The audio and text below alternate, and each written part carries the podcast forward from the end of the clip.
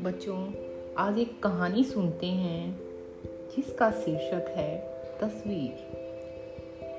एक नगर में एक मशहूर चित्रकार रहता था।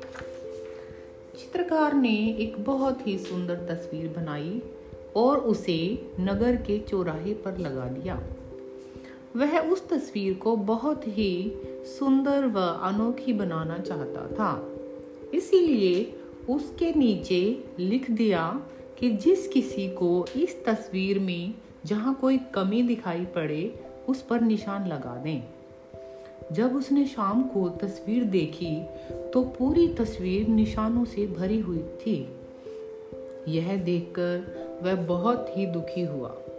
उसे कुछ समझ नहीं आ रहा था कि अब वो क्या करे।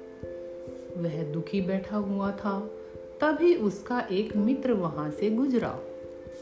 उसने उसके दुखी होने का कारण पूछा। तो उसने पूरी घटना सुनाई। उसके मित्र ने कहा, एक काम करो, कल दूसरी तस्वीर बनाना और उसमें लिखना कि जिस किसी को इस तस्वीर में जहाँ कहीं भी कोई कमी नज़र आए, उसे ठीक कर दें। उसने अगले दिन ऐसा ही किया।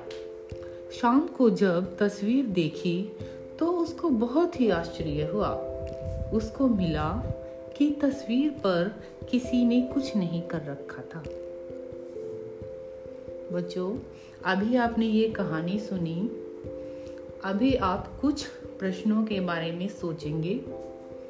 जब कोई आपके काम में केवल गलतियाँ ही निकालता है तो उस समय आपको कैसा लगता है? और क्यों?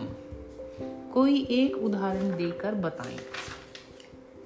इसी प्रकार, किसी की कमियों की ओर ध्यान दिलाने का उद्देश्य उसकी उन्नति और बेहतरी हो तो इसका क्या प्रभाव पड़ेगा?